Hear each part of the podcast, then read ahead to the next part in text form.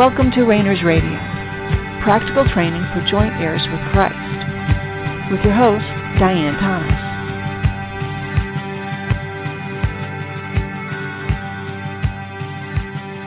Good evening and welcome to Rainers Radio.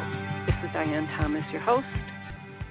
As usual, let's just relax, put away anything that's bothering you or that's on your mind, write it down, get it out of there put it on your to-do list or ignore list and just remind yourself that God is right there, that you're in him, that everything we're doing here is for our purpose. It's for our good here on this earth.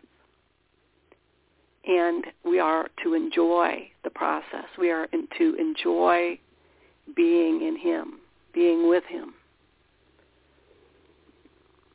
Because it's being in him that's where we get all of our needs met. Now a lot of times we think that okay you know getting all our needs met means there's no stress means there's no questions there's no you know no mountains to climb no stumbling blocks. We have all the answers and you know we're back in that garden but even in that garden, Adam and Eve had work to do. There's something about whatever it is that God has created us to be, spirit, soul, and body, that needs to, in order to function properly, be about some kind of business. Now that business can be anything. It can be about, you know, doing your daily tasks well raising a family, being in business, coming up with a new, you know, product or uh, anything.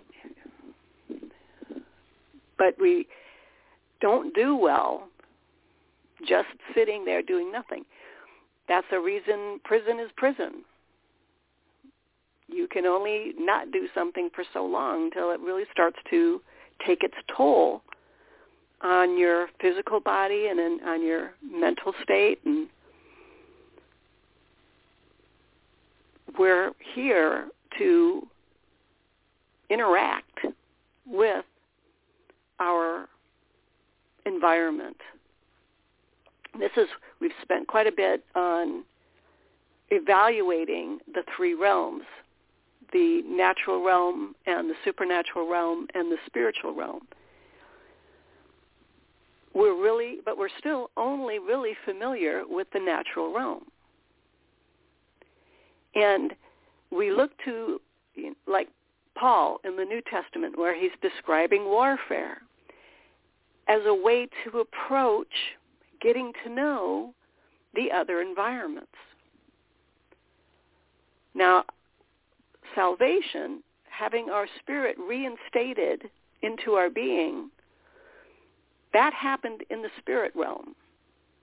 And spirit, when we say spirit realm, it's hard to, it's not the equivalent of the supernatural realm and the natural realm. Because in the spirit, the supernatural realm and the natural realm exist in the spirit. These are things our, our mind can't comprehend or our brain or our heart even. So, but the supernatural realm is an interim passage between the natural realm that we have some level of understanding and the spirit realm. And I suspect that we aren't going to even get a glimpse of what the spirit realm is like until we've experienced the supernatural realm. We've become very comfortable in the natural environment, and yet that's not our existence. That's not where we live. That's not, this is not our home. And yet this is how we communicate. This is how we relate to one another and often how we terms that we understand that are natural to relate to the supernatural and the spiritual realm.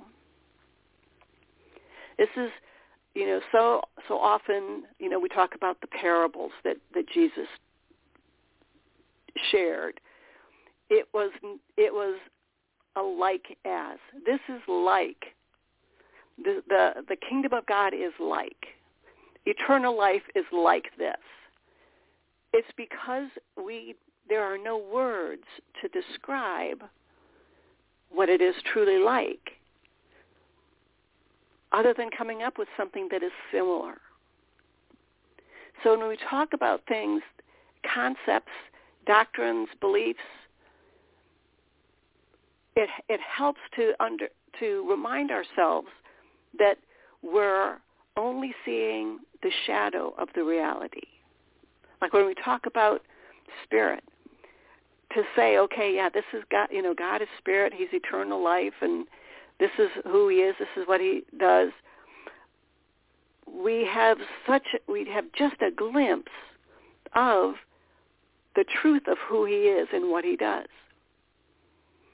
And to say this is where our true nature is now, spirit.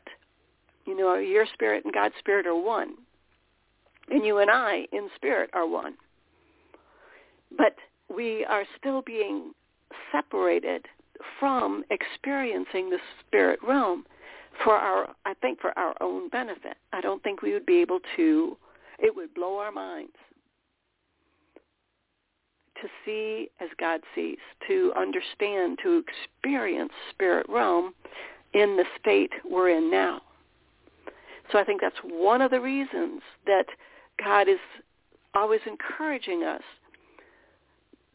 to learn, to experience, to set that as a, a, a task, a goal, to be productive in that realm, that when he draws us he doesn't drive us. He draws us to know him more, to know him better. Not because there's going to be a penalty if we don't, but because there's something he's placed within us, just as he's placed something, I think, in the natural realm that we be productive with our hands, that we, we are busy, we want to be uh, involved with our environment. Likewise, in the supernatural realm, we aren't, we're, we desire to fill the void. And that void, void in our soul, in the soulical realm, was created when our spirit was separated in Adam and Eve. So since Adam and Eve, everyone who's been born, were born with that void for the soul to try to get its life, its needs met, there was nothing there. It was a black hole. So the soul, being productive, created its own need meter, something to meet its needs, something to make sense of that void. A barrier to the, both the void and a, and a prison to keep the self protected, the soul protected. But now, if you've been born again, you've been re-spirited, and there, that void is no longer there. Eternal life, the presence of God, the very being of God's Spirit is there now as God originally intended. So all your needs are now met just the other side of yourself. So your soul hasn't changed. Your soul is still the gift that God gave you. But your soul created that with that with a productive aspect of itself uh, that mirror image, that statue, that armor, that those castle walls, to protect itself and to get its own needs met, to protect itself from the void. But the void is gone. The void has now been completely filled and overwhelmed with spirit. So now we can get our needs met perfectly. So why doesn't God just do that? Why doesn't he just, okay, boom, all your needs are met and and your self is just unnecessary and wiped away and boom, it's gone. And then, you know, why again, why doesn't he just as soon as he, you know, puts uh, his spirit in us and heals our soul, restores our soul to the right re- union with with spirit, so we're one, spirit, soul, and body. Why doesn't he just take us out? Why doesn't he just take us to be with him? Whatever's next. And we've talked, you know, he's got his reasons. There's things that we're learning, experiencing, producing. You know, when you think about some of the, the illustrations that are, again, in the New Testament, like um, uh, the fruit of the vine, how disappointed that, that Jesus was when he went to that fig tree. And the fig tree was supposed to be producing, and it wasn't producing anything. And he cursed it. Now, we produce what's in us. We, we bear fruit of what's in us. And that, produ- that fruit is produced as our soul receives life from spirit. It's not out of the effort of ourself. All this to say is that is what God looks for and has built us for is putting effort into knowing him, effort into the process, effort into learning how our abilities work, effort into learning, building relationships, trial and error, trying new things. I think that's part of the the illustration that Paul used about the whole warfare. When back in his day, when you joined the military or were conscripted or enslaved, whatever, a variety of different ways of getting into the military, that was your life. And it could be your death. It was a total commitment. And then all your needs were met by those that had taken you on as part of the military. But it was a total commitment, a total different way of life. You and I very often, we just look at being a Christian or you know, being in ministry or being a believer, even as we would like to learn about the supernatural realm, for instance, we're hesitant to put effort into it. There's, you know, even we've almost finished up talking about the the um, warfare, the concept of warfare. But we've talked a little bit about how there's risk involved. We're going to get hurt. We're going to be rejected. And sometimes we're going to be literally hurt. I mean, you know, look at the examples of we see of in the in the scriptures of of those who said things that other people didn't like. And we, you know, we okay, if if we if we say God would do whatever you want, we all, you know, often assume, okay, it's, he's going to ask me to do something I don't want to do. And isn't that interesting that, that that's what we think God is all about? Is not making, is keeping us from being happy. And yet, what is one of that fruit? Joy. Because the joy doesn't come from our position, our environment it comes from the inside. It comes from bearing fruit because that eternal life is going through our soul and our body, filling every aspect of our soul and body.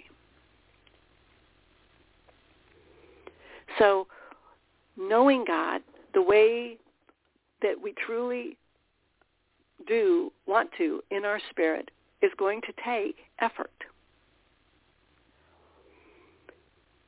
And this is, in, in essence, can be counter to what some of us have been taught. Because some of us have been taught that all you need to do is have the right person pray for you. Or say the right thing or be the right thing. Be the right, be in the right place at the right time. Or have read the Bible enough. Or have given enough money or attended enough church services. Had enough people praying for you. Or, you know, found the right person to call a, an anointing down.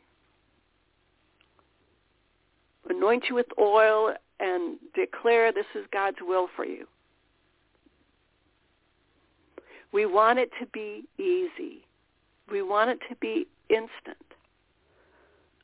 And we want it to be understandable. We want our relationship with God and the working and learning of his of these abilities that we already have. We want it to be under our control.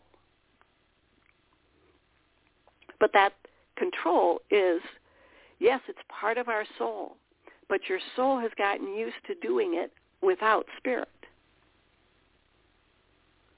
And again, I think that that control is part of that work, that effort, that putting in uh, some element of, of risk and investment, investing your soul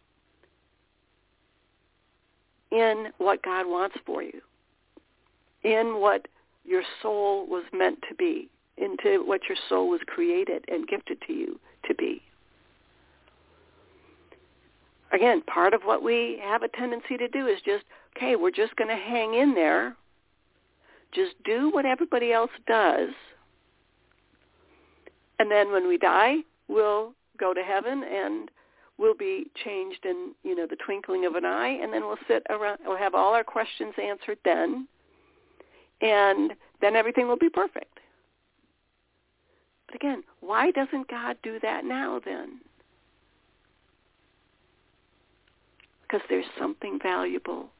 And it's not out there. God doesn't need your help out there. God doesn't need your help in here. God doesn't need your help at all. I think that's one of the reasons he's restored your spirit. So your spirit, which is your spirit, which is who you are, your spirit is the one calling unto your soul to be restored. Come unto me. So that we would be one in Christ. One in ourselves, spirit, soul, and body, and one in the Father, Son, and the Holy Spirit. Again, we have no idea what that will look like the closest, closest example, we have a little bit of example with Adam and Eve. And then we have Jesus, who was here for a purpose. Now his purpose was to be in the Father. His the project he, he was sent for. You know, his only project was to bear the sins of the world, die on the cross, and be the savior of all all mankind. Everybody who's who lived before, lived at that time, or has yet to be born. That was the project he was sent for, to be the savior, the Son of God. Everything else was an extension, the life of God himself, his Father, flowing through his soul and into this world. It was his can we say, his soulical tendencies. It was what his spirit, soul, and body were meant to do. We've talked before about how God's nature is love. But he shows that love by giving. And you can fill in the blank, giving what? Giving up himself, giving up his time, giving up that joy. And that's what Jesus was doing. He was being God. He was sharing with those around him, this is what God looks like.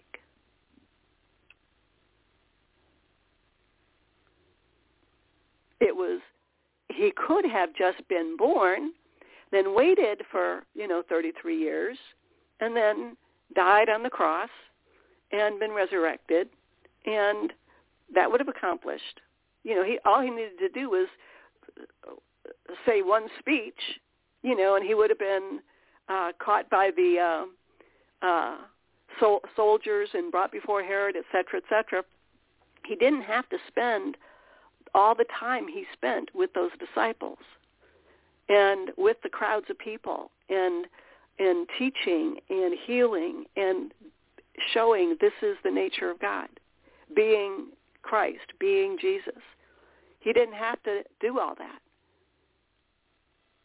But that's who he was. Spirit, soul, and body. He was one with God, with his Father, and one in himself.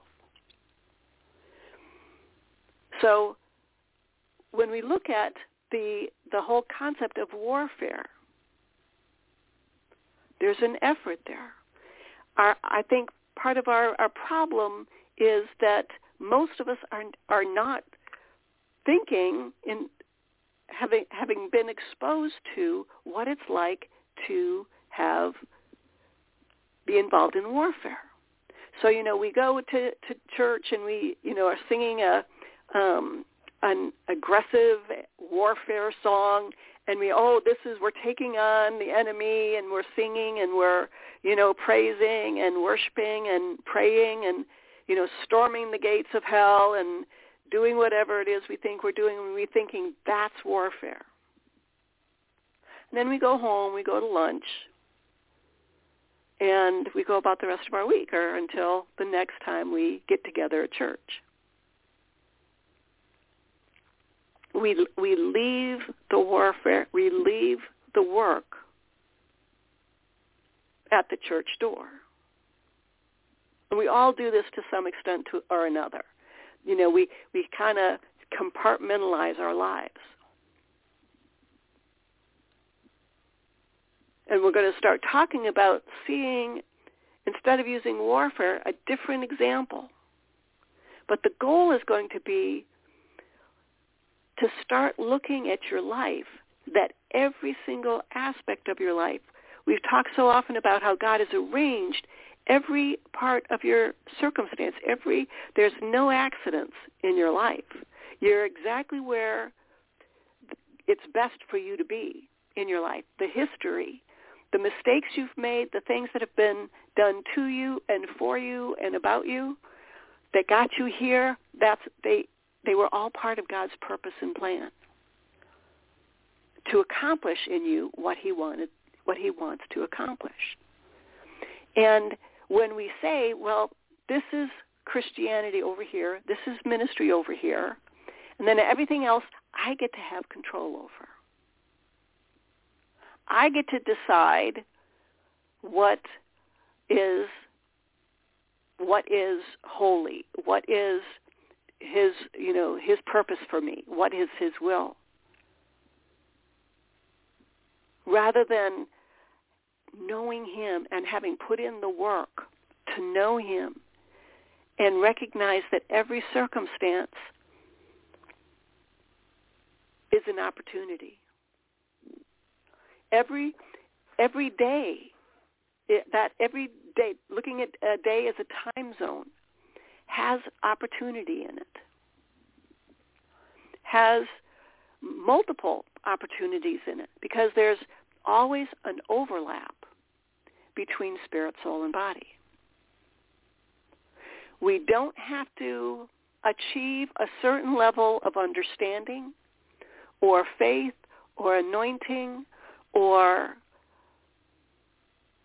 age having read the Bible enough times or been to ministry school or being able to even even to have a certain number of abilities functioning in your life. You don't have to wait for any of that to be experiencing God, to be what God created you to be. You're in process. I'm in process. We're all in process. But we have a tendency to to restrict that process to special times. Because to extend that into the rest of our lives takes work, takes effort. And we all, you know, we all have we all have 24 hours a day and we are all they're always packed. None of us I don't think many of us will, are going to say, I have too much time on my hands. We always find something to do. Now we may spend that time unwisely, and we may think, well, you know, if I, I need some, I need to fill that time. But when you look at these are, this is the time you've been given, 24 hours each day. And we can look at the situation where the consequences, the circumstances, Lord, what do you want to teach me? In fact, that's your homework for the next week. Once a day at least, if not three times. Like every time you get out of a car, whether you're driving to the grocery store, driving home from work, or driving from dropping off your kids, every time you get out of your car, go, okay, I'm going into this next circumstance and I'm going to have my eyes open. I'm going to be available to you, God. Those that have eyes to see, everybody has eyes. Are we seeing? And that implies that there's something to see. The supernatural realm surrounds you right now. We, we, you know, open up all the time that God is with you and you're in him. You don't have to get his attention. The same way with the supernatural realm. That means angels, demons, if there's ghosts or aliens or any other critters that function in the supernatural realm, they're all right there. We oh, it's all an overlap. There's you don't have to you know, take a, an escalator to get to the next level to be in the supernatural realm. You're in the supernatural realm right now. But your eyes don't see. Your ears don't hear. Your perception has not been trained because that takes work and effort and time. But that's what's important. You, what you're experiencing, that's what's important. God doesn't need your help out there. Now, he may use you to turn the world upside down. Great. He, he may put you in a situation where nobody ever knows that you can raise the dead. Fine. That's not the problem. That's not up to you. We use the example all the time. You're, you're having a meal with God. He says, pass the salt. You pass the salt. He says, go raise the dead. You go raise the dead. They're the same. It's all the same because it's what's being produced in you that matters. All these other challenges we have, opportunities, you know, all the abilities that, that are in your soul, they're there not so you can, okay, become an excellent miracle worker. No, it's that in the process of becoming a miracle worker, you're healed. Your soul is restored. You're, you receive truth. You understand God. You, your relationship with him is strengthened. You are conformed and transformed by the renewing of your mind. Oh, and yes, yeah, you can raise the dead. You can prophesy. You can do miracles. It's all one. But it takes effort. Don't look for a quick fix. Don't look for a quick answer. Don't look for a special anointing or somebody to somebody to give you a special prayer. Now, we'll, you know, also talk about the whole idea of laying on of hands and the whole concept of stirring up the, the uh, abilities that are within you. But you don't need to wait for anything. It's just like in the natural. You want to, you know, you want to build muscle, you want to improve your balance, you exercise. You put the effort in. So, yeah, that's your homework. have fun with it. Feel free to drop me a line and tell me how you're doing at diane at therainersclub.org. We'll be getting back together again same time next week. Until then, thanks for tuning in. This has been, been Diane Thomas of Rainers Radio. Have a great night.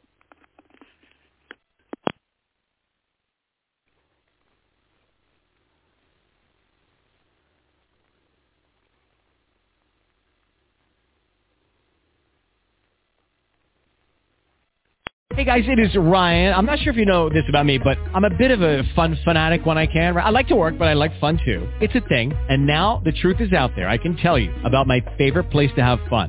Chumba Casino. They have hundreds of social casino style games to choose from with new games released each week. You can play for free anytime, anywhere and each day brings a new chance to collect daily bonuses. So join me in the fun. Sign up now at ChumbaCasino.com. No purchase necessary. VGW. Void were prohibited by law. See terms and conditions. 18 plus.